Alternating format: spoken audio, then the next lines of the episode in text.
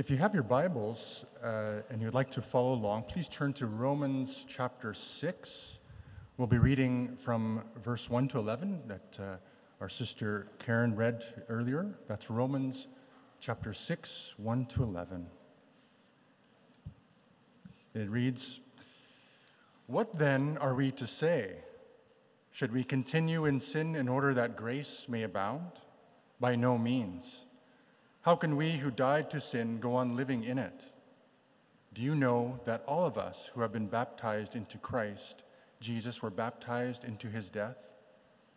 Therefore, we have been buried with him by baptism into death, so that, just as Christ was raised from the dead by the glory of the Father, so we too might walk in newness of life. For if we have been united with him in a death like his, we will certainly be united with him in a resurrection like his.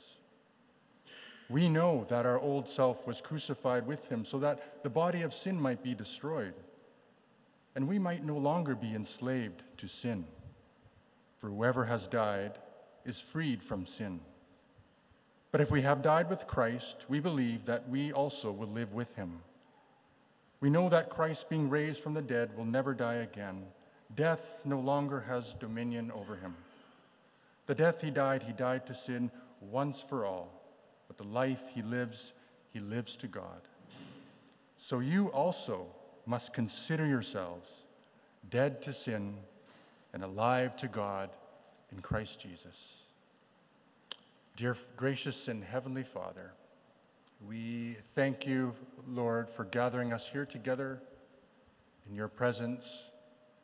We pray that you would grant us uh, eyes to see and ears to hear uh, what your word will speak to us this morning.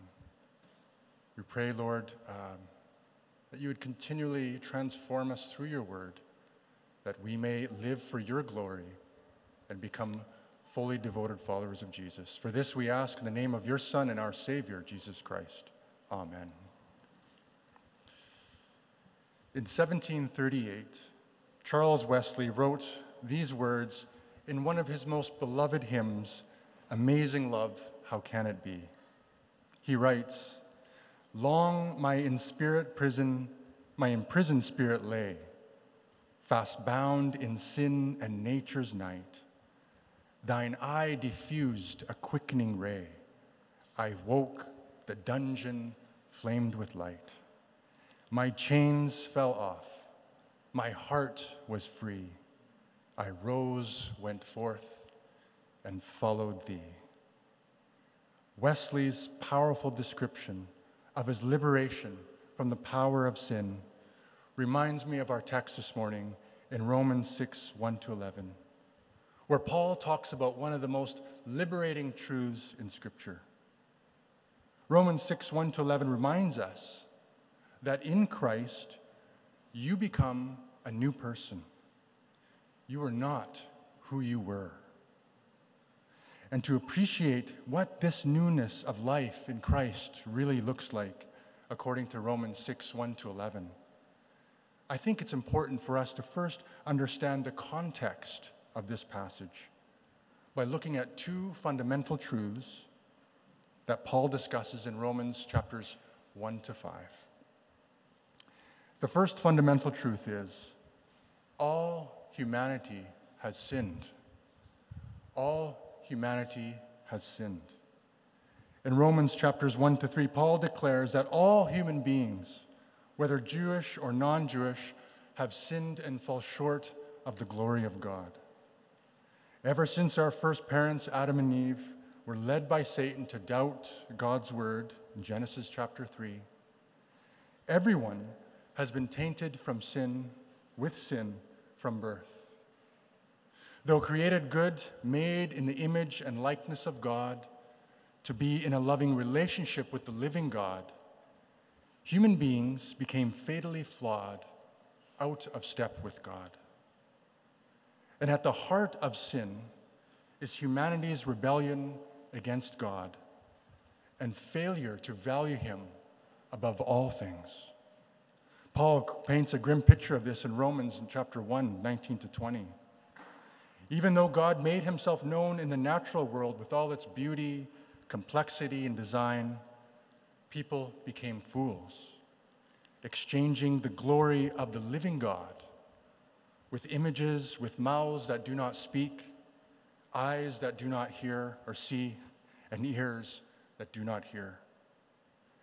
Instead of honoring and giving thanks to God, people exchanged the truth about God for a lie and worshiped the creature rather than the creator who is blessed forever, leading to a world that is broken and fallen with increasing evil and spiritual darkness.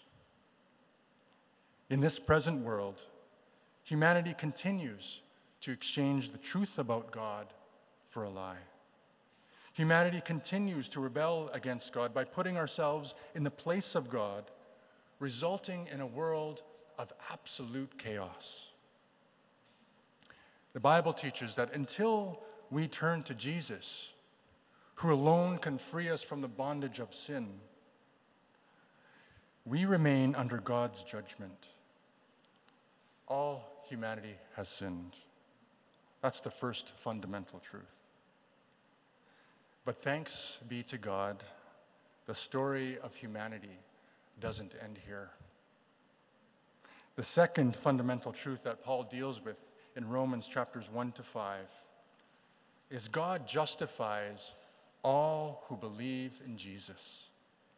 God justifies all who believe in Jesus.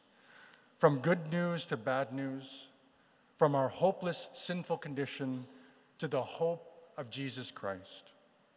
Paul speaks of justification by faith.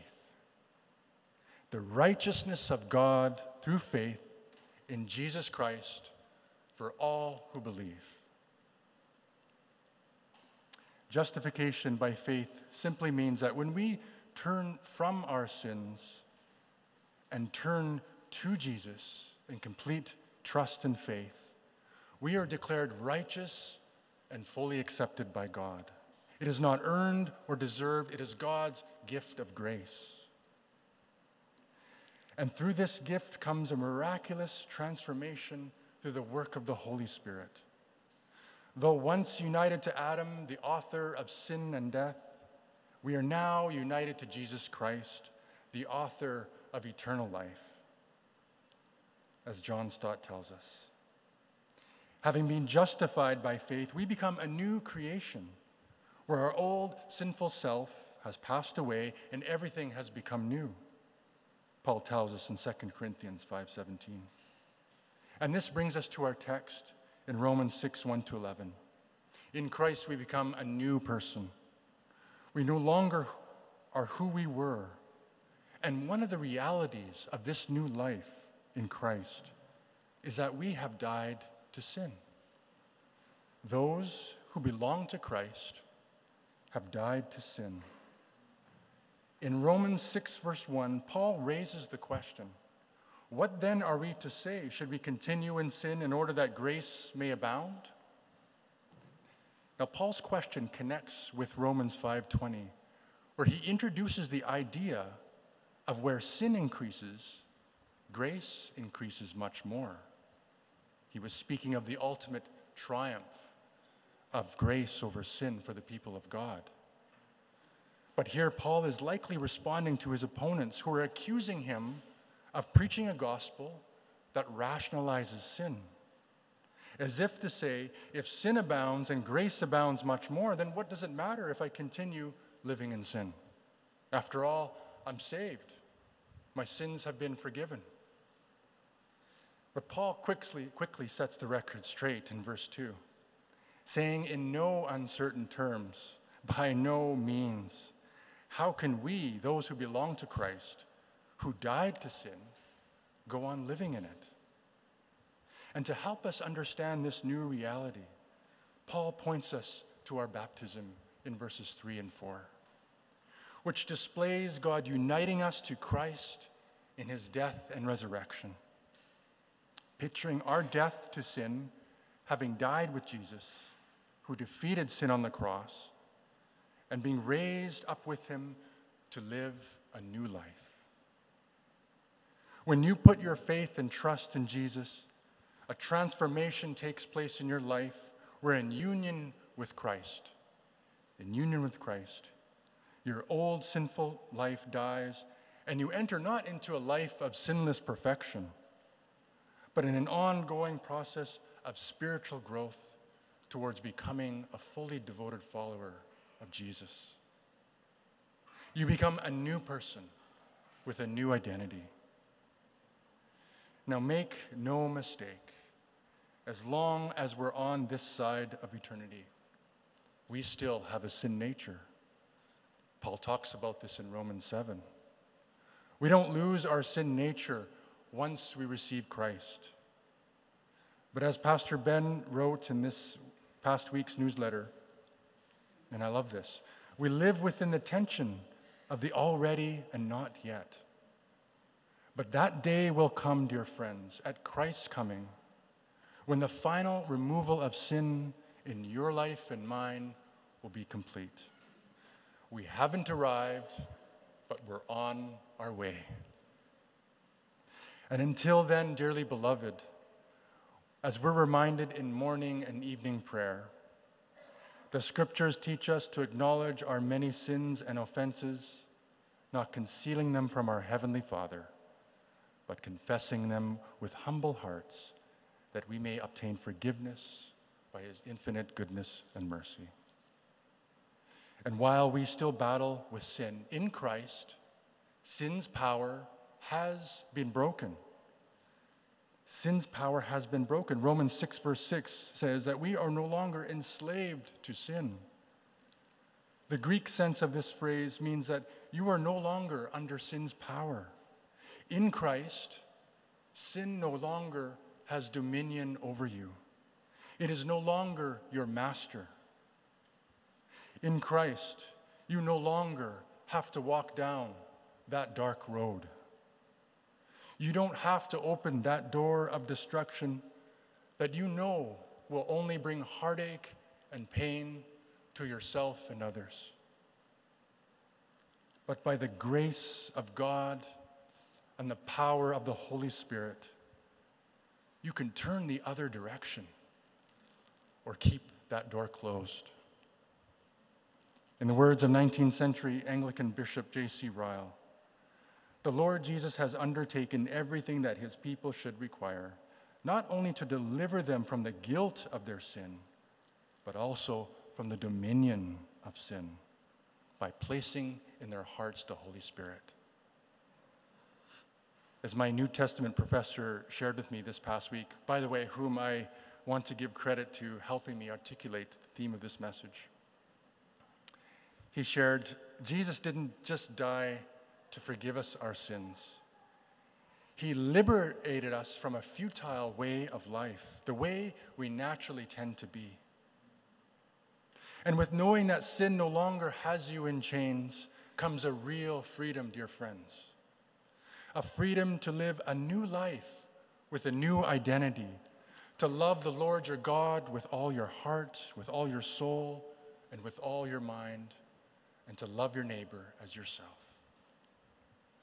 There's a real freedom in knowing that in Christ you are no longer gripped by sin, but rather enabled by God's amazing grace to be gripped by his amazing love and live for his glory.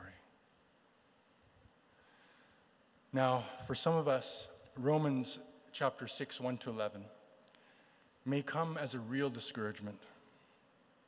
As N.T. Wright remarks, sometimes it feels that we're still being dragged down. Feels as though we are still under the power of sin. Sin comes and whispers in our ear, or shouts at us, or confronts us and says, You know you can't escape. But, friends, if this describes where you're at this morning, I want to encourage you to reach out to one of the pastors or a mature Christian friend who will walk with you, support you, and pray for you. But I also want to invite you to go to God's Word and take note of the character of our living God, who does not change, whose compassions never fail, whose mercies are new every morning. As we sing on some Sundays, He's our waymaker, our miracle worker, promise keeper, and light in the darkness. Our God, that is who He is. And even when we don't see it, He's working. Even when we don't feel it, He is working. He never, ever stops working. And lastly, I invite you to go to God's Word daily and remind yourself of who you are in Christ, as N.T. Wright exhorts us. Turn to Romans 6, verse 11, and remind yourself that because of who Jesus is and what he has done, consider yourselves dead to sin and alive to God. Because in Christ, you become a new person you are not who you were. Our chains have fallen off. Our hearts have been set free. Thanks be to God who gives us the victory through our Lord Jesus Christ. Let us pray. Father, we thank you for clothing us with the righteousness of your Son, Jesus Christ. We thank you for the forgiveness of sins. We thank you for the resurrection power and the power of the Holy Spirit to overcome and to walk and to live this life as you have called us. Lord, we give you thanks, we give you praise, and we give you glory. In the name of the Father, and of the Son, and the Holy Spirit. Amen.